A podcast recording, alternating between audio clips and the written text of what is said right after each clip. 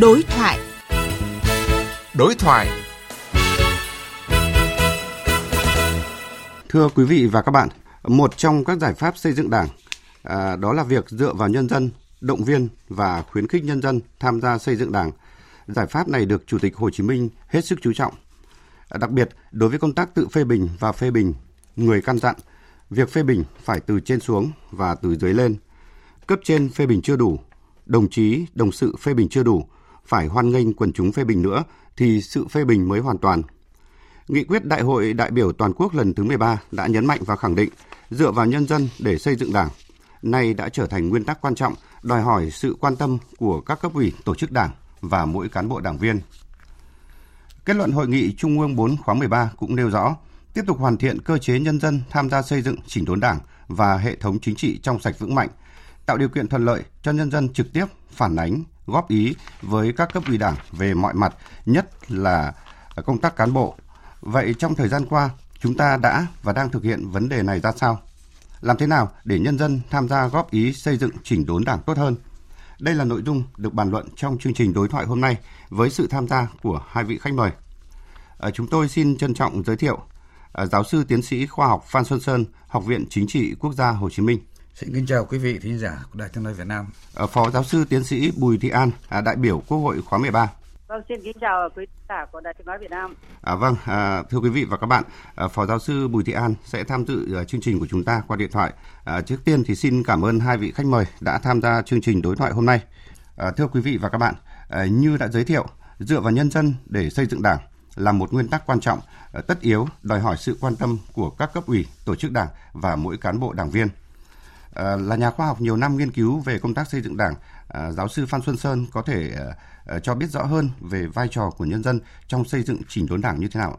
Vai trò của nhân dân trong xây dựng chỉnh đốn Đảng là có cái ý nghĩa rất là quan trọng, thậm chí ta có thể nói là có ý nghĩa quyết định cho cái việc thắng lợi của công tác xây dựng chỉnh đốn Đảng. Trước hết mà nói thì Đảng ta từ khi ra đời cho đến nay đó, thì không có mục tiêu nào khác ngoài cái mục tiêu là À, phấn đấu vì lợi ích của nhân dân.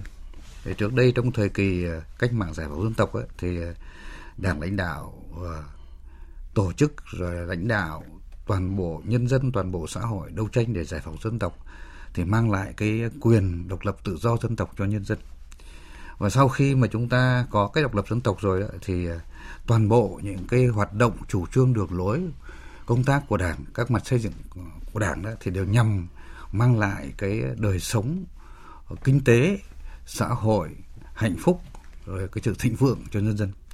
Và như nhiều lần thì đảng ta đã khẳng định thì đảng ta cũng không có lợi ích nào khác ngoài lợi ích của nhân dân. Cho nên gắn bó với nhân dân, dựa vào nhân dân xây dựng đảng thì nó là không chỉ là một tất yếu, mà là một cái phương châm. Và gần đây đó thì ờ, thấy cái tầm quan trọng của nó thì trong đại hội 13 có nêu lên và có thể coi nó là một cái nguyên tắc mới về công tác xây dựng đảng là dựa vào nhân dân để xây dựng đảng thế thì vì sao mà phải dựa vào nhân dân xây dựng đảng? Trước hết ta nói rằng là cái mục tiêu của đảng thì là vì hạnh phúc của nhân dân rồi. Cái thứ hai là cái nguồn lực của đảng đó đội ngũ đảng viên của đảng cán bộ của đảng đó, thì cũng phải lấy từ nhân dân. Là những cái ờ, những con người tiên tiến tiên phong ờ, rồi là ưu tú trong nhân dân trong các phong trào quần chúng nhân dân để uh, họ bồi dưỡng họ trở thành những cái đảng viên của đảng. Đấy thì cho nên là không có nhân dân thì chúng ta không có đội ngũ đảng viên. Đây là cái thứ nhất.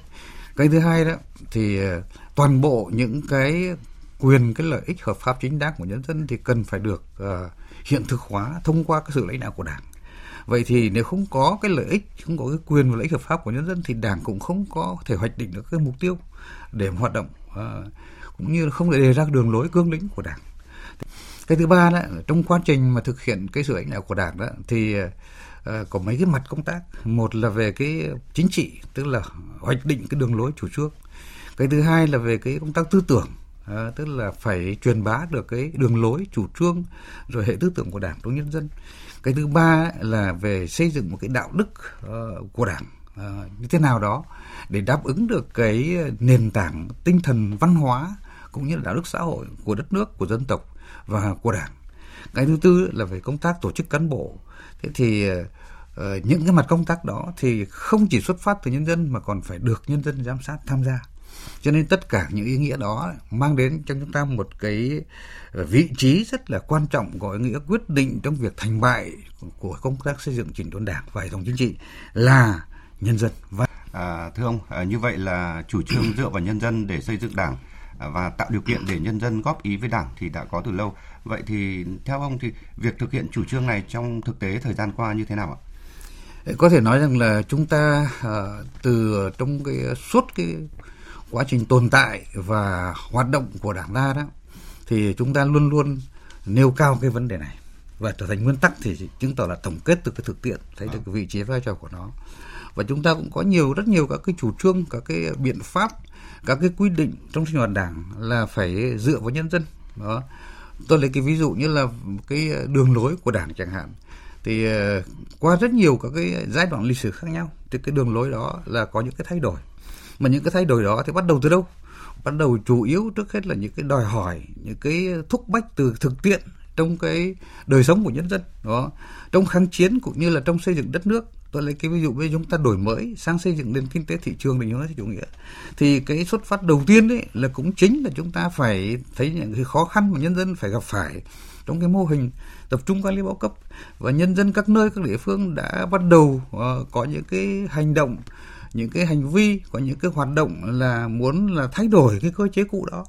Và người ta đã áp dụng trong thực tế và cho thấy là có kết quả thu được những thắng lợi đáp ứng được cái cái nguyện vọng, cái lợi ích của nhân dân. Và từ đó đã hình thành những cái mô hình sản xuất kiểu mới. Và từ đó đảng ta đề ra cái đường lối chính trị đổi mới. Thì đấy là về về chính trị. Thì về tư tưởng nữa, thì để thay đổi một cái tư tưởng từ một cái mô hình cũ sang mô hình mới thì cũng phải có sự đồng lòng nhất trí của nhân dân. Và đảng thì cũng phải tuyên truyền đến nhân dân. Và nhân dân thì cũng phải tuyên truyền lẫn lẫn nhau để mà hiểu được cái đường lối chủ trương của đảng thế còn về đạo đức của của đảng đó, thì có thể nói là cái vai trò của nhân dân rất quan trọng. Nhân dân giám sát các cái ờ, tác phong, cái sinh hoạt, cái ờ, đạo đức tư cách lối sống của cán bộ đảng viên. Và phản ánh đó, phản ánh những cái ờ, những cái thực tế đó từ những cái ưu điểm cũng như cái khuyết điểm cho các tổ chức đảng. Và các tổ chức đảng thì vừa phải làm trong sạch đảng vừa chỉnh đốn đảng vừa rút kinh nghiệm và xây dựng hoàn thiện cái hệ thống các cái chuẩn mực đạo đức của đảng để đáp ứng được là cái người lãnh đạo người đầy tớ của nhân dân. Còn về công tác tổ chức cán bộ đó, thì như trên tôi đã nói cái nguồn cán bộ của đảng đảng viên hay là cán bộ của đảng đều là từ nhân dân thế thì ờ, qua cái phong trào ờ, hoạt động sản xuất hay là ta nói cái phong trào cách mạng của quần chúng đó, thì nó xuất hiện những cái tấm gương, những cái người tiêu biểu, tiên phong, ưu tú. Và từ đó thì ờ, nhân dân bằng các cái tổ chức như là từ đoàn thanh niên cho đến công đoàn, cho đến các cái hội, cho đến các cái cộng đồng, thì giới thiệu những cái phần tử, những cái cá nhân ưu tú đó cho đảng đảng bồi dưỡng, rèn luyện để trở thành đảng viên. Và hơn nữa thì có thể trở thành cái đội ngũ cán bộ và sau khi họ đã trở thành cán bộ rồi thì nhân dân lại có cái các cái ờ, các cái ờ, hành vi như là giám sát các cái ờ, hoạt động của họ. Đó. Thì đảng ta cũng quy định có rất nhiều các cái hình thức giám sát từ là lấy phiếu tín nhiệm cán bộ chủ chốt cấp xã phường rồi từ là tham gia góp ý rồi từ là uh, phát hiện tố cáo những cái hành vi tiêu cực tham nhũng uh, vân vân. Uh, để là uh, chúng ta có một cái đội ngũ đảng viên là xứng đáng với cái sự tin cậy cái sự tín nhiệm của nhân dân và làm trong sạch cái đội ngũ đảng viên à, góp phần rất là quan trọng vào cái công việc xây dựng chỉnh đốn đảng và hệ thống chính trị. Dạ vâng. À, xin cảm ơn giáo sư Phan Xuân Sơn ạ. À, thưa phó giáo sư Bùi Thị An ạ, bà đánh giá như thế nào về vai trò của nhân dân trong công tác xây dựng đảng ạ? À? Và à, xin bà cho biết là trong thực tế thì à, đất nước ta thời gian qua thì à, vai trò đó đã được phát huy như thế nào ạ? Vâng. Trước hết phải nói là theo cái quá trình dài của lịch sử đất nước thì tôi phải nói thẳng rằng đảng luôn có dân đảng nghe dân thì đảng sẽ thắng lợi. Trong giai đoạn nào mà lúc nào đảng chậm nghe một tí là bắt đầu là có thể công việc nó sẽ không hiệu quả nhiều. À, từ bắt đầu bắt đầu từ còn khi bí mật cũng như công khai tất cả khi đó đảng dựa vào dân đảng nghe dân thì coi như tôi nghĩ là chúng ta đã chiến thắng cuộc kháng chiến kể cả từ chống pháp chống mỹ rồi đến lúc xong hòa bình xây dựng thì chiến tranh mà uh, giải phóng miền nam để thu giang sơn về một mối. Tôi cho đấy là cái đảng luôn luôn nghe dân trong những lúc kể cả bí mật như công khai trong hòa bình trong chiến tranh như hòa bình thì tôi thấy rằng trong quá trình phải nói là à, giai đoạn phải nói rất nhiều giai đoạn trong quá trình lịch sử là đảng luôn luôn dựa vào dân dựa vào bởi vì đảng từ dân mà ra đảng phục vụ nhân dân. Nếu đảng không có dân thì đảng phục vụ ai? Và cũng không có dân thì không thể có đảng được. Nên tôi cho rằng cái chuyện gắn bó máu thịt và dân xây dựng đảng thì đã có trong suốt cả quá trình lịch sử từ khi chúng ta thành lập đảng cho đến bây giờ. Thế còn chỉ có điều là trong từng lúc từng giai đoạn có lúc Ờ, chủ trương thì hoàn toàn đúng rồi, nhưng mà thông qua những người thực hiện cụ thể thì cái việc nghe dân nó có sự trượt choạng một lúc. Và đôi khi nghe dân, đôi khi là đảng nghe mà mang tính chất hình thức thì cho nên nó nó nó sẽ rất là khó khăn. Thế tôi phải nói là trong những giai đoạn trước tôi không nói rồi, giai đoạn phải gần đây trong cái chuyện phòng chống tham nhũng, tôi cho đấy là một bài học, tức là đảng đã nghe dân, tức đảng nghe dân các từ các ấy. Rồi ờ, người dân người dân tốt phát hiện ra những vấn đề của đảng, vấn đề những đảng viên sai phạm và cuối cùng đã làm cho đảng có thể làm trong sạch dần và chúng ta có thể đưa ra ánh sáng những cái người kẻ đảng viên thoái hóa biến chất mà coi như làm hại cho đất nước làm hại cho dân. Thế tôi cho hay là đặc biệt cái bài học về hai năm qua về phòng chống ờ, gọi là ờ, dịch bệnh thì tôi cho rằng đảng nghe dân nghe từng tí một nghe từ khu phố nghe từ việc phòng thế nào chống thế nào rồi ờ, dân đồng lòng dân rồi đảng, đảng từ đấy lại đưa ra những quyết sách nó rất linh hoạt rất là kịp thời. Cho nên tôi cho đấy là một một cái ý kiến đảng nghe dân là bài học thắng lợi cho chống dịch bệnh. Và giai đoạn gần đây tôi thấy là rất nhiều các đồng đảng thông qua một số các đồng chí cán bộ được trao trách nhiệm. Các đồng chí đã gắn bó với dân, đồng chí vi hành với dân, đồng chí đến gần đến tận từng nơi. Các đồng chí nghe là tôi thấy là đã có những quyết sách thay đổi, thậm chí là dự án này cần phải dừng lại, dự án kia thì cần phải có những bổ sung vốn, vân vân. Mà cuộc sống của dân bây giờ đang như thế này thì phải làm thế nào? Tôi cho là đấy là vấn đề là các đảng đã nghe dân. Và tôi cho một cái gần nhất gần đây, tức là cái việc quyết định tăng lương ờ, tối thiểu vùng. Đầu tiên cũng có rất nhiều ý kiến, nhưng các đồng chí lãnh đạo các cấp đã nghe dân nghe dân rằng cái cuộc sống của dân như thế, dân góp. Và cuối cùng các đồng chí vẫn quyết định là tăng từ à, mùng 1 tháng 7 năm nay phải nói tôi cho là đấy là một loạt những cái cái cái vấn đề mà các đồng chí đảng ta thông qua các lãnh đạo đảng và chi ủy rồi là rồi các cấp ủy các cấp thì đã nghe dân và tôi cho là cái đấy là cái cái một cái yếu tố vô cùng quan trọng trong quá trình lãnh đạo cách kể cả bí mật công khai kể cả chiến tranh cũng không thì tôi nghĩ là đấy là yếu tố vô cùng quan trọng mà tôi thấy cái bài học thực tế tôi nghĩ là ai cũng thấy chỉ có điều có lúc có nơi có những cán bộ không thấm nhuần cái tư tưởng đấy và không hiểu rằng đảng ta dân đảng ta sinh ra từ dân và vì dân và thì tôi nghĩ là thì bắt đầu có những sự trịch trạc và thực không lúc làm cho hiệu quả cái chuyện mà đảng nghe dân có những lúc nó không thấu hết cho nên không nghe được hết ý kiến của dân cho nên những cái quyết định đôi khi có những vùng có những địa phương nó nó thật, ờ, thật có hiệu quả lắm À, dạ vâng. À, Ờ, thưa quý vị và các bạn, như hai vị khách mời vừa trao đổi thì ờ, chúng ta đã thấy được chủ trương nhất quán của Đảng ta, đó là luôn dựa vào dân để xây dựng Đảng và thực tế ờ, nhờ lắng nghe nhân dân lắng nghe ý kiến của quần chúng nhân dân cho nên là chúng ta đã đạt được những thành công rất là tốt trong hai năm vừa qua chúng ta phòng chống dịch bệnh cũng như là phát triển kinh tế xã hội trong thời gian gần đây. À, vậy à, nhưng mà trong thực tế thì việc nhân dân góp ý hiến kế cho Đảng thì không phải lúc nào và không phải ở đâu chúng ta cũng thực hiện tốt. À, thậm chí là à, một số nơi à, một số lúc thì người dân đã thẳng thắn góp ý phê bình à, xây dựng đối với đảng viên tổ chức đảng à, nhất là đối với các đảng viên là cán bộ quản lý. Và trong thực tế thì việc này cũng không hề dễ dàng. Và thưa hai vị khách mời là trước khi tiếp tục cuộc trao đổi thì xin mời Ờ, hai vị khách cùng quý vị thính giả nghe câu chuyện ờ, minh chứng cho thực trạng này ngay sau đây. Một bác sĩ là phó trưởng khoa hồi sức cấp cứu thuộc Trung tâm Y tế huyện Phong Điền, tỉnh Thừa Thiên Huế, có đăng tải trên Facebook cá nhân những ý kiến về Bộ trưởng Bộ Y tế, chủ yếu là về cung cách lãnh đạo, điều hành công việc. Đáng lưu ý là vị bác sĩ này có gần 30 năm trong nghề và chưa từng bị xử lý kỷ luật. Ngay khi nhận được thông tin này, Bộ Y tế có công văn gửi Sở Y tế tỉnh Thừa Thiên Huế với nội dung yêu cầu phối hợp với cơ quan chức năng khẩn trương kiểm tra và xác minh thông tin tài khoản Facebook đồng thời đề nghị Sở Y tế có biện pháp kiểm điểm và xử lý theo quy định của Bộ Thông tin và Truyền thông. Chỉ trong vòng 5 ngày, Sở Y tế tỉnh Thừa Thiên Huế đã gửi báo cáo về Bộ Y tế, trong đó đánh giá hành vi của vị bác sĩ là vi phạm luật báo chí và Nghị định 72 của Chính phủ. Sau một tháng, Trung tâm Y tế huyện Phong Điền ban hành quyết định thi hành kỷ luật bằng hình thức khiển trách. Sở Thông tin và Truyền thông Thừa Thiên Huế ra quyết định xử phạt hành chính 5 triệu đồng đối với vị bác sĩ này. Tuy nhiên, sau đó Sở Thông tin và Truyền thông tỉnh Thừa Thiên Huế đã phải rút quyết định xử phạt. Sở Y tế tỉnh Thừa Thiên Huế và Giám đốc Trung tâm Y tế huyện Phong Điền phải xin lỗi vị bác sĩ. Vâng, à, thưa hai vị khách mời, à, từ câu chuyện này cho thấy thực tế là À, việc góp ý phê bình cán bộ đảng viên, nhất là cán bộ có chức vụ cao, à, không phải lúc nào cũng được tiếp nhận một cách dễ dàng. À, hai vị khách mời có suy nghĩ và bình luận gì về vấn đề này ạ? À, xin mời Phó Giáo sư Bùi Thị An ạ.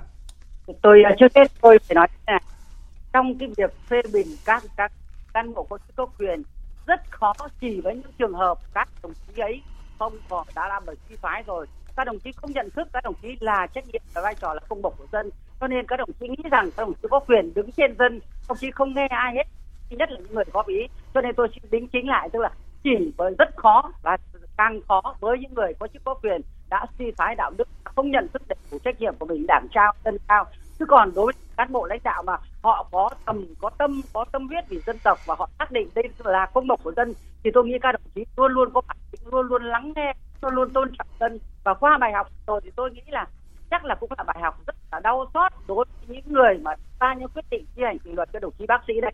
Các đồng chí quyết định xin lỗi nhưng tôi cho cái hậu quả nó nó lớn thế này cũng là làm thui chột những người đảng viên trong sạch, những người nhân dân yêu mến đất nước này, yêu mến công việc và phát hiện những sai trái và đấu tranh. Thì tôi nghĩ là trên cơ sở đấy vừa rồi bộ chị cũng ra một cái tức là, chúng ta ra một chủ trương tức là phải có bảo vệ những người dám đấu tranh, năng động, sáng tạo và trong sạch. Thì tôi cho đấy cũng là cái chuyện sửa trong cái quá trình mà chúng ta, đấy đấy cho nên tôi cho là vấn đề là đặc biệt với những người có chức có quyền. Cho nên đây trở lại như giáo sư sơn phan sơn nói, vấn đề công tác cán bộ là cực kỳ quan trọng. Tôi rất mong là các đồng tìm được, bổ nhiệm được, đề bạt ở những người có tầm, có tâm suốt ờ, tức là hết lòng vì về phục vụ. Thì tôi cho rằng ở những vị trí đặc biệt, những vị đứng đầu của ngành của địa phương thì tôi nghĩ là sẽ giải quyết được vấn đề này. Chứ còn nếu như chúng ta chọn sai cán bộ bổ nhiệm sai để những người cơ hội uh, lợi dụng chức vị và cả vân vân và suy thoái đạo đức thì tôi nghĩ là sẽ rất khó cho cái chuyện đấu tranh ở dưới lên. Và tôi còn thì lúc đấy nó sẽ chỉ là hình thức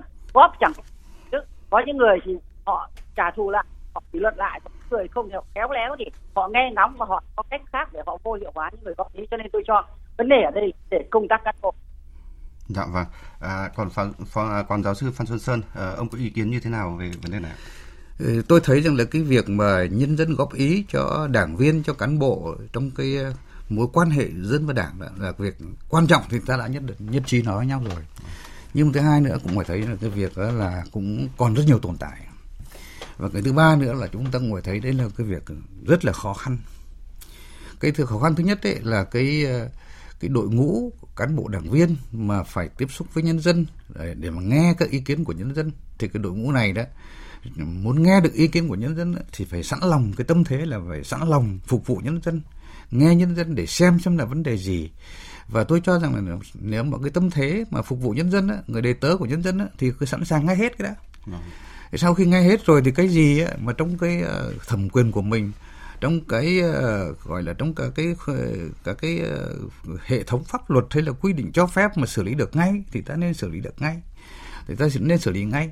Hai là chúng ta có thể là phải có kế hoạch và nói cho dân rõ rằng là bao giờ chúng ta có thể thực hiện cái đó và nếu như những cái ý kiến của nhân dân mà nó chưa sát hoặc là nó chưa hợp thì chúng ta cũng phải nói rõ cho bà con rằng là bây giờ cái này là cũng đã có kế hoạch nhưng mà chưa thực hiện trong năm này hay sang năm được mà nó có thể dài hơn. Đấy. Ví dụ như tôi nói bây giờ trong một cái vùng mà đi, đi lại khó khăn chẳng hạn và nhân dân muốn có một cây cầu ngay đó thì ý kiến rất chính đáng. Thế nhưng mà ngân sách hay là điều kiện các thứ có thể chưa bắt được cái cầu. Thế mà nhưng mình tiếp thu ý kiến của dân mình cứ âm ư mình không nói gì cả thì mình cũng phải nói với dân là bây giờ có, có kế hoạch bắt cái cầu nhưng mà năm nay chưa bắt được mà phải vài năm nữa mới có ngân sách hay là mới có tiền để mà bắt. Thì nói dân nhiều dân yên tâm. Thì dân biết là cái ý kiến của mình là đúng à, nhưng mà điều kiện chưa có thể thực hiện được. Và cái thứ đây là cái thứ nhất là đối với cán bộ. Nếu có một tâm thế không có một cái tâm trong sáng không có một cái ờ, nhiệt huyết nhiệt tình về phục vụ nhân dân ấy, thì thường thường là cũng bỏ qua những ý kiến của nhân dân. Hoặc là cho mình là người là cha mẹ dân làm quan chứ không phải làm cán bộ đời tớ của dân. Cho nên ý kiến dân dân cứ nói còn mình có nghe không là việc của mình. Và thậm chí là có cái hiện tượng trù dập đó. Rồi kéo bè kéo cánh với nhau uh, tạo ra cái hệ thống các cái văn bản để các cái tổ chức các hình thức kỷ luật rồi là kỷ luật những cái cán bộ cấp dưới hay là uh, trả thù người dân khi mà người ta góp ý phê bình mình. Nên là cái thứ nhất là phía cán bộ. Cái thứ hai là cái khó là từ phía người dân. Trong đời sống của nhân dân thì có rất nhiều cái vấn đề đặt ra và thậm chí nhiều vấn đề rất bức xúc của nhân dân đấy. Thường là những người có trách nhiệm mới nói, chứ họ không có trách nhiệm thì họ mũ đi trên tay họ chả cần nói gì cả, họ cứ để thế thôi. Thế nhưng những người có trách nhiệm, sự nghiệp của dân, của đảng, của nước thì họ mới nói. Mà họ nói thì phải nói đời sống thực tế nó quá ngổn ngang, quá nhiều vấn đề đó, thế thì vì có những cái thì thì nói ra nhưng mà chưa thực hiện được. Rồi cũng bức xúc. Cho nên cái việc thứ hai ấy, là người dân ấy, thì trong cái tinh thần trách nhiệm của mình tất nhiên chúng ta không không nên nói là nhân dân không nói. Thế nhưng mà nói đó thì phải chọn cái vấn đề gì có thể nó khả thi này rồi cái nội dung nó cũng phải vừa phải này. Cái thứ ba nữa cách nói thế nào đó để cho nó, cái người tiếp thu đó, người ta cũng tiếp thu được. Chứ nhiều khi là mình là cứ cậy vào dân là mình cũng mắng nhất cán bộ, mạt sát cán bộ, rồi nói xấu với cán bộ thì người ta cũng khó tiếp thu. Và cái thứ ba nữa là cũng có phải biết chờ đợi khi mà chúng ta chưa có khả năng để mà giải quyết được những cái vấn đề mà, rất nhiều vấn đề mà trong lúc đó cái công việc của một địa phương ấy, hay là một cái đảng ấy là phải có cái trọng tâm, trọng điểm, có cái đi trước, có cái đi sau thế thì cái cái cái, cái chỗ đó đó là phải phải phải phải phải phải phải thấy cái khó khăn như vậy. Và từ khó khăn như vậy đó thì chúng ta phải đặt ra vấn đề là vậy thì cơ chế thế nào để dân đóng góp ý kiến và cái người cán bộ đảng viên là có thể tiếp thu được dễ tiếp thu hoặc là giải trình được. Và bên người dân cũng rất hài lòng nếu như là cái đó là chưa làm được hoặc là chưa giải trình được thì cái đó thì chúng ta sẽ bàn sau. Thế nhưng mà để nói cái chuyện khó khăn như vậy và tôi nói rằng là uh, kết luận lại cái chỗ này đó là nếu như uh, một người cán bộ đảng viên mà có tâm huyết với sự nghiệp của nhân dân uh, thì bất cứ ý kiến nào dù khó nghe dù là nó chưa khả thi cũng tiếp thu và cần phải uh, giải trình với dân cho rõ ràng và có trách nhiệm thực hiện những cái có thể thực hiện được. Dạ, vâng. À... Tôi xin phép bổ sung một tí ạ, tức là thế này, tức là về những cái dân góp ý cho các chủ trương của đảng thì tôi thấy là có khi nó còn dễ hơn. Tức là ví dụ chỉ cần là công khai minh bạch các cái chủ trương là ví dụ quy hoạch thế này vân vân mà cái này cần làm thì tôi nghĩ thế. Nhưng đặc biệt rất khó trong cái trường hợp mà dân góp ý cho những cán bộ đảng viên mà mắc khuyết điểm tham nhũng tham ô. Cái chuyện nó vô cùng khó bởi vì nếu như cấp trên của cái cấp đấy mà không có những đồng chí cán bộ ở à, cán bộ đứng đầu mà lại trong sáng lại liêm khiết thì cũng sẽ không để ý đến chuyện đấy. Nhưng nếu có được những đồng chí cấp trên cái liền mà người bị tố cáo ấy người ta có tâm có huyết có tầm và họ đi kiểm tra ngay để sẽ phát hiện ra và dân sẽ muốn nói tiếp. Chứ còn đặc biệt tôi thấy cái khó khăn lắm trong chuyện đối với dân, thậm chí với đảng viên của chúng ta, để khi mà ờ, tố cáo hoặc là góp ý cho những đồng chí đảng viên có chức có quyền mà lại vi phạm khuyết điểm. Tôi cho cái là khó khăn. Tôi nghĩ là tôi đề nghị bộ chị nên nghiên cứu phương thức nào để cho người dân và cũng đảng viên có ý giai đoạn gần đây thì đã có những cải tiến. Tôi nghĩ là có lẽ phải thêm để cho dân tin, dân dám nói và chúng ta mới phát hiện ra những cái sai lầm của những cái cán bộ các cấp đang được đang được trao trách nhiệm mà vi phạm. Và tôi nghĩ nếu giải quyết được câu này thì cái lòng tin của dân sẽ được nâng lên rất nhiều. Và tôi nghĩ rằng dân luôn luôn tin đảng, luôn đấy và cuối cùng cái đồng thuận của dân sẽ là sẽ cái cái cái sức mạnh vô cùng lớn để chiến thắng mọi việc. À vâng, à, xin cảm ơn vị khách hai vị khách mời ạ. À, thưa quý vị và các bạn, như những phân tích đánh giá của hai vị khách mời cũng như qua thực tế hiện nay thì cho thấy là à, việc nhân dân tiếp xúc trực tiếp với cán bộ thì đã là một việc không dễ dàng rồi. Do đó mà việc nhân dân góp ý à, mà lại góp ý phê bình với cán bộ đảng viên thì lại càng khó hơn gấp nhiều lần. À, vì vậy chúng ta cần phải có những đổi mới thật sự à, thực sự có một luồng xanh hữu hiệu để nhân dân tham gia góp ý phê bình cán bộ đảng viên thực chất hơn. À, bây giờ xin mời hai vị khách và quý vị thính giả cùng nghe một à, phóng sự ngắn. Khi bàn về vấn đề lắng nghe tiếp thu ý kiến của nhân dân đối với cán bộ đảng viên và tổ chức đảng để đảng ngày càng mạnh hơn, nhiều chuyên gia và người dân đều cho rằng Đảng ta đã có nhiều quy định và cơ chế để nhân dân tham gia góp ý phê bình đối với cán bộ đảng viên nhân dân cũng rất tâm huyết đóng góp cho Đảng. Tuy nhiên, hiệu quả của nó chưa như mong muốn. Những ý kiến của nhân dân, nhất là những ý kiến góp ý phê bình đối với cán bộ đảng viên, chưa đến được với cơ quan chức năng và các đồng chí lãnh đạo có trách nhiệm. Phó giáo sư tiến sĩ Vũ Hào Quang, nguyên phó viện trưởng Viện Nghiên cứu Dư luận xã hội, Ban tuyên giáo Trung ương nêu rõ. Đảng ta cũng đã có cơ chế đấy, có nhiều một cái quy định để người dân có thể nói lên được cái tiếng nói của mình. Thế ta chưa phát huy được và cái hiệu quả của nó cũng chưa thực sự là cao. Vì thế tiếng nói của nhân dân nó cũng chưa chưa đến được những cái cơ quan à, chức năng và những đồng chí à, lãnh đạo à, có trách nhiệm. Tôi nghĩ rằng giai đoạn tới chúng ta cần phải có cái tổng kết, đánh giá lại và có một cái cơ chế, có một cái chính sách hay là có một cái quan điểm nào đó cụ thể hơn nữa để cái công tác phê bình cán bộ đảng viên nó có hiệu quả hơn. Việc lắng nghe dân để xây dựng Đảng, nhất là với công tác cán bộ, chưa được các cấp ủy Đảng và cơ quan có thẩm quyền tổ chức thực hiện tốt. Nhiều ý kiến đóng góp phản ánh về một số cán bộ có biểu hiện suy thoái hay vi phạm pháp luật lại chưa được các cấp ủy Đảng cầu thị lắng nghe và phản hồi cho người dân dẫn ra các trường hợp cán bộ vừa bị xử lý gần đây, trong đó có những cán bộ cấp cao. Bà Phạm Kim Dung, phường Bách Khoa cho rằng vừa qua có những cán bộ yếu kém về phẩm chất, năng lực và thậm chí có cả dấu hiệu vi phạm pháp luật. À, và người dân cũng đã có ý kiến quá nhiều cánh khác nhau. Và họ cũng đã nêu ra những cái yếu kém, cái vi phạm cụ thể. À, nhưng mà các cơ quan có thẩm quyền đã bỏ qua những cái ý kiến của dân. À, tiếp tục quy hoạch cất nhắc bổ nhiệm vào cái vị trí công tác cao hơn. À, để rồi mới đây trung ương lại phải xử lý kỷ luật thậm chí là khởi tố bắt giam à, xử lý bằng hình sự. À, nếu các cấp ủy đảng thực sự lắng nghe tiếp thu làm rõ những cái nội dung mà nhân dân đã có ý kiến thì mọi chuyện đã khác đảng vừa nâng cao được uy tín trong nhân dân lại vừa không mất cán bộ theo ông Nguyễn Ngọc Tú, câu lạc bộ Thăng Long Hà Nội, để lắng nghe được nhiều ý kiến đóng góp của nhân dân và công tác xây dựng Đảng, chưa hết chúng ta phải thực hiện nghiêm nguyên tắc tập trung dân chủ. Người đứng đầu các cấp ủy phải thực sự là người hết lòng vì dân. Nguyên tắc của Đảng ta là tập trung dân chủ, nhưng làm thế nào cho nó thực chất để cho mọi người có quyền nói ý kiến của mình. Thì điều này đòi hỏi người đứng đầu cấp ủy phải là vô tư, trong sáng thì mới hỗ trợ được cho những ý kiến dư luận của nhân dân đến được với tri bộ, đến được với trung ương.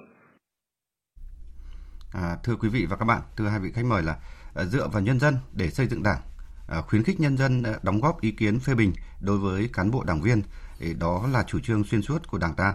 À, qua phần trao đổi vừa rồi thì cũng có thể thấy rằng là à, trong thực tế vừa qua thì việc này chúng ta à, thực hiện là chưa thực sự có hiệu quả Vậy theo hai vị khách mời thì chúng ta cần có những giải, giải pháp gì à, để mà quần chúng nhân dân thì có thể tham gia góp ý ừ, cho công tác xây dựng đảng được nhiều hơn? À, trước tiên chúng tôi muốn nghe ý kiến của giáo sư Phan Xuân Sơn ạ. Ừ, tôi cho rằng là um, nhân dân thì sẵn sàng là đóng góp tham gia ý kiến ờ, xây dựng đảng. Cái này rõ ràng. Ờ, cái thứ hai nữa thì đảng ta thì cũng đã có cái chủ trương, có những nhiều cái biện pháp, cái quy định để mà tiếp nhận những cái đóng góp ý kiến tham gia của người dân trong công tác xây dựng chỉnh đốn đảng và hệ thống chính trị. Thì cái đó có. Thế nhưng vấn đề bây giờ, cái vấn đề là đặt ra chúng ta hay nói với nhau tức là có đấy, làm đấy, nhưng mà hiệu quả thì không cao. Thì ở đây tôi ờ, xin nói về ba cái mặt. Cái mặt thứ nhất ấy là cái mặt về hoạch định đường lối chính trị, chính sách. Thì cái này thì ờ, có thể nói là đảng rất là cầu thị về cái sự góp ý của nhân dân. Ví dụ như ban hành một cái đạo luật, đưa ra một cái chủ trương, thì thường thường là có dự thảo, kể cả hiến pháp pháp luật luôn. Thì đưa cho các cái tổ chức của nhân dân, ví dụ như là mặt trận tổ quốc, các tổ chức chính trị xã hội chẳng hạn, để gọi là nòng cốt chính trị để nhân dân làm chủ. Thì tham gia phản biện các thứ rất là nhiều. Đó rồi là thực hiện các cái giám sát xã hội đối với cái hoạt động ờ, thực hiện các cái chủ trương chính sách này nữa. À, thế thì ờ, là có và số lượng cũng là nhiều nhưng mà hiệu quả thì chưa mong muốn là bởi vì thế này bởi vì cái hiệu lực pháp lý của cái ý kiến của mặt trận tổ quốc hay là của cái tổ chức nhân dân đấy hoặc của cá nhân nhân dân đấy thì nó chưa được thật là rõ. Tức là ví dụ bây giờ bây giờ mặt trận góp ý rồi hay là nhân dân góp ý rồi nhưng mà anh đến cơ quan của anh cơ quan của anh có thực hiện không? Mà không thực hiện ấy thì anh phải có cái giải trình vì sao không thực hiện. Mà nếu dân góp ý đã đúng rồi mặt trận góp ý đúng rồi mà anh không thực hiện thì anh phải chịu một cái chế tài nào đó. Thì hiện nay chúng ta là chưa có cái đó. Đấy, cho nên là nhiều khi là góp ý thì rất là nhiều rất là công phu họp hành rất là nhiều. Thế nhưng mà cái sự thay đổi trong cái tư duy trong cái tiếp cận trong cái hoạch định các chính sách và cái hiệu quả của thực hiện chính sách nó chưa được cao. Cái thứ hai là về cái ờ, đạo đức ờ, phẩm chất của cán bộ đảng viên thì cái này thì nhân dân thì góp ý rất là nhiều. Đó. Vừa ý kiến của các cái à, à những cái à, phóng sự trên kia cho thấy góp ý rất là nhiều. Và người dân của ta rất sẵn sàng góp ý. Mặc dù rằng là có thể trường hợp này trường hợp kia còn những cái hệ lụy này khác nhưng mà nhân dân là bất chấp cái đó. Thấy rằng anh cán bộ đảng viên có vấn đề là người ta phản người ta ta phản ứng người ta phản ánh.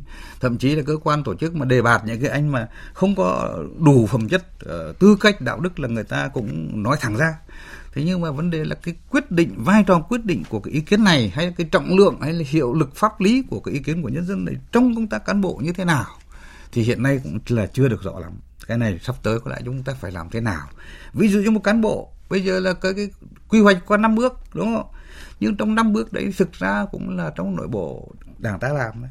Chứ còn cái ờ, cái cái cái cái, cái, cái người dân đó thì ờ, cái cái tham gia trong quy hoạch này là nó chưa có đấy.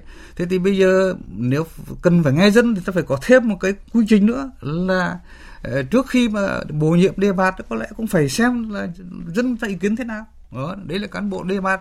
Thế còn cán bộ mà dân cử đó bầu cử đó thì chúng ta cũng đã nói nhiều về bầu cử rồi thì càng ngày có dân chủ hơn đấy.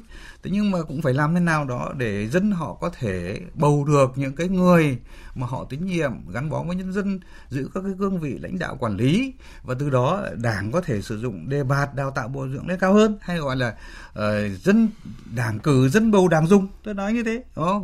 Thì chúng ta cũng cái chỗ này cũng chậm quá chậm quá. Hiện nay thì đảng 13 đã có cái chủ trương là ở các cấp uh, cấp cơ sở đấy là có điều kiện đấy thì chúng ta thực hiện là dân bầu trực tiếp những người đứng đầu ví dụ chủ tịch ban nhân xã chẳng hạn ví dụ thế thì thì hoặc là thí điểm ở một số cái huyện có điều kiện. Thế nhưng mà cái điều kiện này thì điều kiện cũng là ta đặt ra chứ có ai đâu. Chúng ta cũng đất nước này có tất cả thứ đều có cả rồi. Pháp lý pháp luật có cả rồi thì chúng ta mạnh dạn nên làm những cái việc như vậy. Thì nhân dân có vai trò lớn hơn trong cái việc mà đề bạt cán bộ có vai trò lớn hơn thôi. Nhưng đề bạt tất nhiên việc này là việc công tác cán bộ là việc thống nhất của đảng đúng không? Nhưng mà cái vai trò lớn hơn để thể hiện cái sự gắn bó của nhân dân đối với đảng đặc biệt trong công tác cán bộ. Cho nên bây giờ cán bộ bị kỷ luật thì bây giờ ai chịu trách nhiệm về cái đội ngũ cán bộ kỷ luật này? Công tác đội ngũ công tác nhân sự hay là những người đứng đầu hay là nhân dân? Đó. Thì nhân dân họ nói là họ không có được tham gia nhiều cho nên họ họ cũng không không không không chịu trách nhiệm gì. Ví dụ thế. Cho nên chuyện này tôi cho là cần phải có cái thay đổi về mặt quy định trong trong các quy định cũng như về mặt pháp lý để gắn được cái trách nhiệm cái trách nhiệm cái vai trò của nhân dân trong cái việc phát hiện bồi dưỡng sử dụng đề bạt đội cán bộ. Và tuy nhiên là ờ, với nguyên tắc là đảng thống nhất công tác thống nhất lãnh đạo công tác cán bộ. Thì cái ờ, của cuối cùng đó là tôi muốn nói là cái uh, vậy thì từ những cái vấn đề như vậy đó thì bây giờ làm thế nào để nhân dân biết được ờ, là cái đội ngũ cán bộ này ờ, là đủ cái năng lực phẩm chất để đảm đương các nhiệm vụ mà đảng giao cho. Thì tôi cho cần rằng là nó giống như kết nạp đảng viên ấy. Khi kết nạp đảng viên, chúng ta có cái thông báo chung để cho nhân dân người ta ý kiến. Ờ, và thông báo thường là treo ở những nơi công cộng. Nếu như cái cái cái ứng viên đó là mà có vấn đề gì, đảng viên, nhân dân được góp ý thì không thể kết nạp đảng được thì cán bộ đề bạt là ở mức cao hơn là cũng phải có như thế phải có cái thông báo cho nhân dân để nhân dân người ta có thể có góp ý góp ý thôi. Thì còn cái, cái nhân dân thì nhiều khi không có đầy đủ không có điều kiện để có đầy đủ các cái minh chứng các cái bằng chứng thật sự là hợp pháp đúng luật về cái chuyện là đánh giá về con người cho nên là ờ, qua thực tế, qua đời sống trong ờ, cộng đồng mà người ta phát hiện là có vấn đề, thì người ta nêu ý kiến thì mình, cái chuyện đề bạt mình cũng cần cẩn thận hơn. Thì đây là ba cái vấn đề tôi cho là như vậy. Vì vậy cho nên thì cái chủ trương thì có rồi, nguyên tắc có rồi, mong muốn có rồi, và các hoạt động mối quan hệ giữa đảng và nhân dân thì cũng đã có gắn bó rồi, chứ không phải không có gắn bó, không có gắn bó, chúng ta không có như ngày nay. Thế nhưng bây giờ để cho nó hiệu quả hơn, đáp ứng được với cái yêu cầu phát triển mới của đất nước hiện nay cái yêu cầu phát triển mới của đất nước rất là cao. Vậy thì làm thế nào cho việc nào hiệu quả? Thì có lẽ cũng phải có những cái đổi mới cả về những quy định kể cả pháp lý và kể cả cách làm À, thưa phó giáo sư Bùi Thị An à, bà có ý kiến gì về cái việc chúng ta cần có những giải pháp gì để nhân dân có thể tham gia à, góp ý vào công tác xây dựng đảng nhiều hơn, à, hữu hiệu hơn, nhất là trong công tác à, cán bộ, à, đề bạt cán bộ ạ? Vâng, tôi uh, xin nói này ngắn gọn thứ nhất là về mặt thể chế, về mặt luật tôi đề nghị ừ. luật hóa trách nhiệm người đứng đầu. Trong đó có một cái việc là trách nhiệm của người đứng đầu trả lời ý kiến của các tổ chức chính trị xã hội khi người ta góp ý. Ví dụ mà mặt trận tổ quốc thì đã được hiến định rồi điều chín. Hay là đối với nhân dân người ta góp thế trả lời trong đó có một một cái cái, cái việc như thế. Hay là bởi vì cái chuyện tôi thấy rằng ngay tiếp công dân có, có luật rồi các không thực hiện đúng cho nên tôi đầu tiên là luật hóa trách nhiệm của đứng đầu. Trong đó có việc là anh phải trả lời ý kiến góp ý của dân góp ý của những tổ chức chính xã hội và anh phải trả lời theo đúng thời theo đúng quy định, thời hạn chứ nếu không kéo dài được, đấy là việc thứ nhất. Thứ hai là tôi đồng ý với giáo sư Văn là vấn đề công tác cán bộ, mà như bác tú cũng nói, tức là làm sao chọn là những người đứng đầu các tổ chức đảng nhưng mà đứng đầu đơn vị tổ chức là phải thật sự gương mẫu trong sạch, đúng như ta mong muốn của trung ương, của bộ chính trị. Ta chưa làm được điều đấy, ta mong muốn nhưng mà trong thực tế thì phải nói là những người vào cái xử lý chưa chưa được. Cho nên tôi nghĩ đề nghị minh bạch hóa toàn bộ những cái việc gì cần thông tin của những người đứng đầu các đơn vị các địa phương để cho dân có thể biết mà có ý chủ trương thì dễ rồi nhưng một cá nhân ở đấy thì tạo điều kiện ra. Và cũng như bà dung ở pha nói là đảng ta phải thực sự cầu thị lắng nghe. Chỉ có cái điều đấy thì tôi mới, mới, mới thấy là đạt yêu cầu. Cho nên tôi nghĩ là tăng cường sự tiếp xúc của các đồng chí đặc biệt là cấp cao của đảng với dân ví dụ như online trực tuyến vân vân thì tôi thấy các đồng chí nắm chắc được. Và tôi nghĩ cũng là đánh động cho các đồng chí đứng đầu các cơ sở cấp các cấp dưới ấy, là cũng hiểu rằng cấp trên đang nhìn chúng ta thì họ sẽ phải nói sẽ ngại hơn. Chứ tôi rất không đồng ý tức là sự góp ý hình thức và để cuối cùng cũng như là tôi nhớ lại cái hồi vụ hiện à, ờ, tố cáo với cán bộ ở Bắc Giang hay Bắc Ninh đấy. 12 năm các đồng chí nói làm hồ sơ giả về thương binh liệt sĩ mà đến 12 năm chúng ta mới được giải quyết. Cho nên tôi nghĩ rằng bây giờ phải có thời hạn luật hóa đi và phải đây coi như là một tiêu chí lắng nghe dân trả lời và gần dân là một tiêu chí trong quá trình bổ nhiệm cán bộ lãnh đạo. Chứ còn nếu còn cái ý cuối cùng tôi nghĩ là những ai tiến cử những người mà sau vi phạm ờ, kỷ luật và vi phạm những mà vào vòng long lý tôi đề nghị những người nào tiến cử phải chịu trách nhiệm. Nhưng nếu không có chúng ta giới thiệu không chúng ta không đảm bảo nó không bảo lãnh được. Và tôi thấy đề nghị là phải có trách nhiệm của người tiến cử những những người vào vị trí đấy. À, vâng, à, cảm ơn hai vị khách mời ạ. À, thưa à, giáo sư Phan Xuân Sơn ạ, à, À, bên cạnh tình trạng à, à, khi chưa làm rõ những ý kiến đóng góp, à, ý kiến phê bình của nhân dân đối với cán bộ, đảng viên à, và tổ chức đảng, à, mà những cơ quan cá nhân có thẩm quyền thì à, nhiều trong thực tế thì đã vội vàng quy kết và xử lý kỷ luật đối với những người đã có ý kiến à, thì có thực trạng khác đó là các ý kiến đóng góp cho công tác cán bộ xây dựng đảng à, của nhân dân à, không được lắng nghe thì dẫn đến tình trạng là à, như chúng ta vừa đề cập đó là bố trí sai bố trí nhầm cán bộ à, như một số trường hợp vừa, vừa bị xử lý kỷ luật hay là khởi tố hình sự trong thời gian gần đây. À, vậy vấn đề đặt ra à, như hai vị cũng vừa đề cập đó là trách nhiệm của các cơ quan tổ chức cá nhân khi không tiếp thu ý kiến của nhân dân dẫn đến thiếu sót sai lầm à, trong cái việc bố trí cán bộ. À, cái vấn đề này thì được đặt ra như thế nào ạ? cái này thì ờ, đảng ta cũng nói nhiều trong cái gọi là cái minh bạch cái dân chủ và công khai minh bạch công tác cán bộ thì tất nhiên là làm thì nó cũng nhiều khi nó cũng có những cái chỗ thì làm được, nhiều có những cái chỗ làm được ít. Thì trước hết tôi nói là cái đóng góp ý kiến của nhân dân đối với phẩm chất năng lực của cán bộ đó, thì ờ, bây giờ chúng ta cũng phải công khai minh bạch. Dân đóng góp cho cán bộ nhân sự nào thì cũng phải công khai minh bạch bởi vì để cả cái xã hội cả cái cộng đồng người ta biết là những người sẽ lãnh đạo mình những người sẽ hoặc là những người quản lý mình ờ, là người như thế nào. Chứ không phải chỉ có ý kiến của người nào đó viết rồi là nó đi nó đi đâu đó là nó nằm nó hồ sơ của công tác nhân sự. Mà đấy là nhân dân cũng phải biết. Rồi các cái cơ quan về nhân sự cũng phải biết. Rồi cái cơ quan quản lý cán bộ cũng phải biết. Và để theo dõi và để nắn chỉnh những cái nếu có thể có cái sai sót. Cái thứ hai đó là những cái ý kiến góp ý của nhân dân đó, thì ờ, cái cán liên quan đến cán bộ thì cán bộ phải giải trình.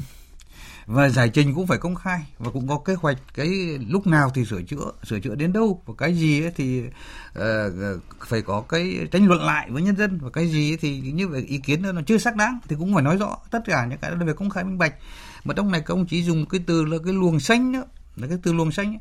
tức là tạo ra một cái cơ chế để công khai minh bạch cái công tác cán bộ cái mối quan hệ giữa dân và cán bộ trong cái mối quan hệ ấy là hai bên là có những cái ờ, đánh giá lẫn nhau, đó, rồi là nghe lẫn nhau, rồi giải trình lẫn nhau. Và phải có cái kết luận, phải có cái ờ, kết luận cuối cùng. Thì một mặt là nếu mà đúng mà tốt thì khen thưởng đề bàn. Và còn nếu không đúng làm không thực hiện đúng những cái mà ta nói ở trong luồng xanh ấy, thì phải có cơ chế tài. Có chế tài. Thì phải làm rõ như vậy ta gọi là công khai minh bạch công tác cán bộ. Thì chúng ta có phương châm có cái chủ trương nhưng mà cái tổ chức thực hiện thì đúng là đang còn có những cái chỗ thiếu vắng nó chưa nó chưa khép kín được cái quy trình này. À, vâng. À, thưa hai vị khách mời à, thưa quý vị thính giả à, tiếp ngay sau đây thì chúng ta cùng nghe một số ý kiến của một số chuyên gia đảng viên về việc à, làm thế nào để nhân dân tham gia góp ý xây dựng đảng thực chất hơn và hiệu quả hơn ạ tôi thấy nó thể hiện cái sự tôn trọng đối với đảng viên và nhân dân trong cả nước. Cái thứ hai ấy, là như vậy Đảng đã coi trọng và phát huy cái quyền làm chủ của nhân dân. Thể hiện được cái tinh thần dân chủ, khách quan, à, những người dân được à, tham dự ý kiến, đóng góp ý kiến của mình cho những cái vấn đề quan trọng của đất nước. Thông qua cái đóng góp này thì dẫn đến như thế là đảng gần dân và dân nhiều đảng thực hiện đúng cái chủ trương đường của tư tưởng Hồ Chí Minh là dân biết, dân bàn, dân lo mà nhân dân là phấn khởi cũng thấy được trách nhiệm của mình để làm sao nêu cao tinh thần trách nhiệm để đóng góp những ý kiến xác đáng nhất. Đảng, chính quyền thì phải thực hiện tốt cái ờ, nội dung là phải quan tâm thường xuyên, thường xuyên xuống ờ, cơ sở làm sao để hiểu, để biết được người dân cần gì, nghĩ gì thì từ đó thì chúng ta mới có cái phương hướng và có cái ờ, mục tiêu cụ thể để chúng ta làm sao mà sát với dân làm đúng với ý chí nguyện vọng của người dân. Dư luận người ta rất nói là hiện nay đấu tranh thì tránh đầu Cho nên người ta ngại nói lắm. Đấy là do cơ chế. Người ta không có chỗ nào tránh cả. Và khi mà người ta đã bùng lên, người ta nói ra một cái sự thật là người ta liều mình lắm đó. Vì thế nên phải tạo ra một cái con đường cho người ta đi, cho người ta góp ý. Chứ còn người ta cứ bảo đi đi, người ta không biết đi đâu về đâu. Người ta đưa ra những thông tin rất cụ thể, người ta phê bình rất thẳng thắn, thì người ta lại mang vạ vào thân. Vậy cho nên là là phải tạo ra một cái cơ chế, tức là phải tạo ra một cái khung có tính chất, có cái cơ sở pháp lý nào đó để người ta có thể nói lên sự thật. Nếu mà chúng ta không tạo ra được những cái kênh để đối thoại, tiếp xúc và tương tác với người dân thì chúng ta đã bỏ đi, quên đi một cái nhiệm vụ rất là lớn mặc dù chúng ta học trong tất tất cả các trường chính trị đều nói là phải gần dân, tôn trọng dân và hiểu dân. À, thưa giáo sư Phan Xuân Sơn ạ, như ông vừa cho biết thì về chủ trương đường lối, à, về quyết tâm thì chúng ta đã có trong cái việc mà tạo điều kiện để cho người dân đóng góp ờ, ý kiến nhiều hơn cho đảng. Nhưng mà theo ông thì chúng ta có cần có một cơ chế pháp lý rõ ràng và minh bạch để người dân nói lên tiếng nói của mình đối với đảng? Và ở chiều ngược lại thì ờ, có cơ chế pháp lý để đảng tiếp nhận xử lý những ý kiến của nhân dân tốt hơn cái này thì trước hết mà nói ờ, tôi cũng phải muốn ờ, hệ thống hóa lại một chút một số cái văn bản quy phạm pháp luật của cái của đảng liên quan đến cái chuyện mối quan hệ giữa đảng và nhân dân. Thứ nhất là cái ờ, cái, cái quy định về trách nhiệm giải trình của cán bộ. Thứ hai là cái quyền về khiếu nại tố cáo là có. Cái thứ ba là cái cái cái pháp lệnh dân chủ xã phường thị trấn. Và bây giờ chúng tôi đang thảo luận để uh, trình quốc hội ra cái luật về thực hiện dân chủ ở cơ sở đấy thì trong đó có cái câu mà chúng ta đều biết là dân biết dân bàn dân làm uh, dân giám sát dân kiểm tra dân thụ hưởng. Thì đều có nói đến cái cái quyền của người dân và cái mối quan hệ giữa giữa nhân dân với đảng lãnh đạo và cái bộ máy quản lý thực chất là cũng là người của đảng thế rồi là cái ờ, vai trò giám sát phản biện xã hội của mặt trận tổ quốc và các tổ chức chính trị xã hội cũng đều liên quan đến những cái này. Thì rất nhiều các văn bản quy định là cho phép để chúng ta uh, thực hiện được cái sự ờ, tham gia cái sự đóng góp cái sự giám sát kiểm tra của nhân dân đối với cái uh, hoạt động của tổ chức đảng cũng như là hành vi của các cái cá nhân mà đảng đảng được giao nhiệm vụ là giữ các cái chức vụ quản lý ở trong cái hệ thống nhà nước. Những cái thực trạng của nó thì chúng ta đã nói rồi nó cũng còn thiếu cái này thiếu cái kia nó chưa hoàn thiện nó chưa đầy đủ rồi nó cũng thiếu hiệu lực pháp lý rồi nó có tính hình thức này khác. Thế thì bây giờ tôi cho rằng là uh, sắp tới là chúng ta phải uh, cái cái chữ chúng ta dùng gọi là công khai minh bạch dân chủ cái quy trình công tác cán bộ đấy mà làm thế nào cho nó triệt đề hơn? Đó, thì tôi cho rằng là trước hết là để cho dân tham gia được cái hệ thống về công tác cán bộ đấy thì phải mở. Tức là để dân có khả năng là tham gia vào đó và công khai vào đó. Và nếu mà tham gia vào đó nó có trúng những cái vấn đề của cá nhân nào đó bị mắc khuyết điểm nhá thì vì công khai như này ông không trù dập được đó, tất cả công khai, mọi người biết rồi. Mà ông đối xử tệ với cái người phát biểu thì ông có tru dập ông tru dập thì lại có chia tay đó cái thứ hai là chúng ta phải ờ, cũng xây dựng một cái hệ thống văn bản thế nào đó để mà cụ thể hóa và có thể nói là luật hóa cái năng lực tham gia của người dân. Đó, nâng cao cái năng lực của nhân dân khi tham gia cái này tham gia cái gì cho đích đáng cái gì cho nó hợp cái gì cho khả thi và cái gì cho nó hiệu quả. Từ trên hai cái cái thống mở và năng lực của nhân dân rồi thì ta, chúng ta đồng bộ hóa cái đó với hệ thống pháp luật của nhà nước về cái kiểm soát quyền lực. Cái biện pháp để mà à, ta cụ thể hóa và hiện thực hóa cái vai trò tham gia của nhân dân đối với cái việc xây dựng đảng và trong chính trị đặc biệt là công tác cán bộ. À, thưa quý vị và các bạn À, có thể thấy rằng à, trong công cuộc xây dựng chỉnh đốn đảng hiện nay thì việc nhân dân góp ý xây dựng đảng, nhất là những ý kiến phê bình thì giữ một vai trò quan trọng. Và để chủ trương này được thực hiện ngày càng thực chất hiệu quả hơn, ờ, trước tiên mỗi cán bộ đảng viên ờ, cần nêu cao tinh thần tôn trọng nhân dân, tin tưởng nhân dân. Ờ, mọi hành vi trả thù, trù dập người phê bình góp ý thì phải bị lên án và xử lý nghiêm khắc. Chương trình đối thoại hôm nay với chủ đề là dựa vào nhân dân, lắng nghe nhân dân để xây dựng đảng, những vấn đề đặt ra trong thực tiễn đến đây là hết. À, một lần nữa, xin cảm ơn giáo sư tiến sĩ khoa học Phan Xuân Sơn và phó giáo sư tiến sĩ Bùi Thị An đã tham gia chương trình cùng chúng tôi.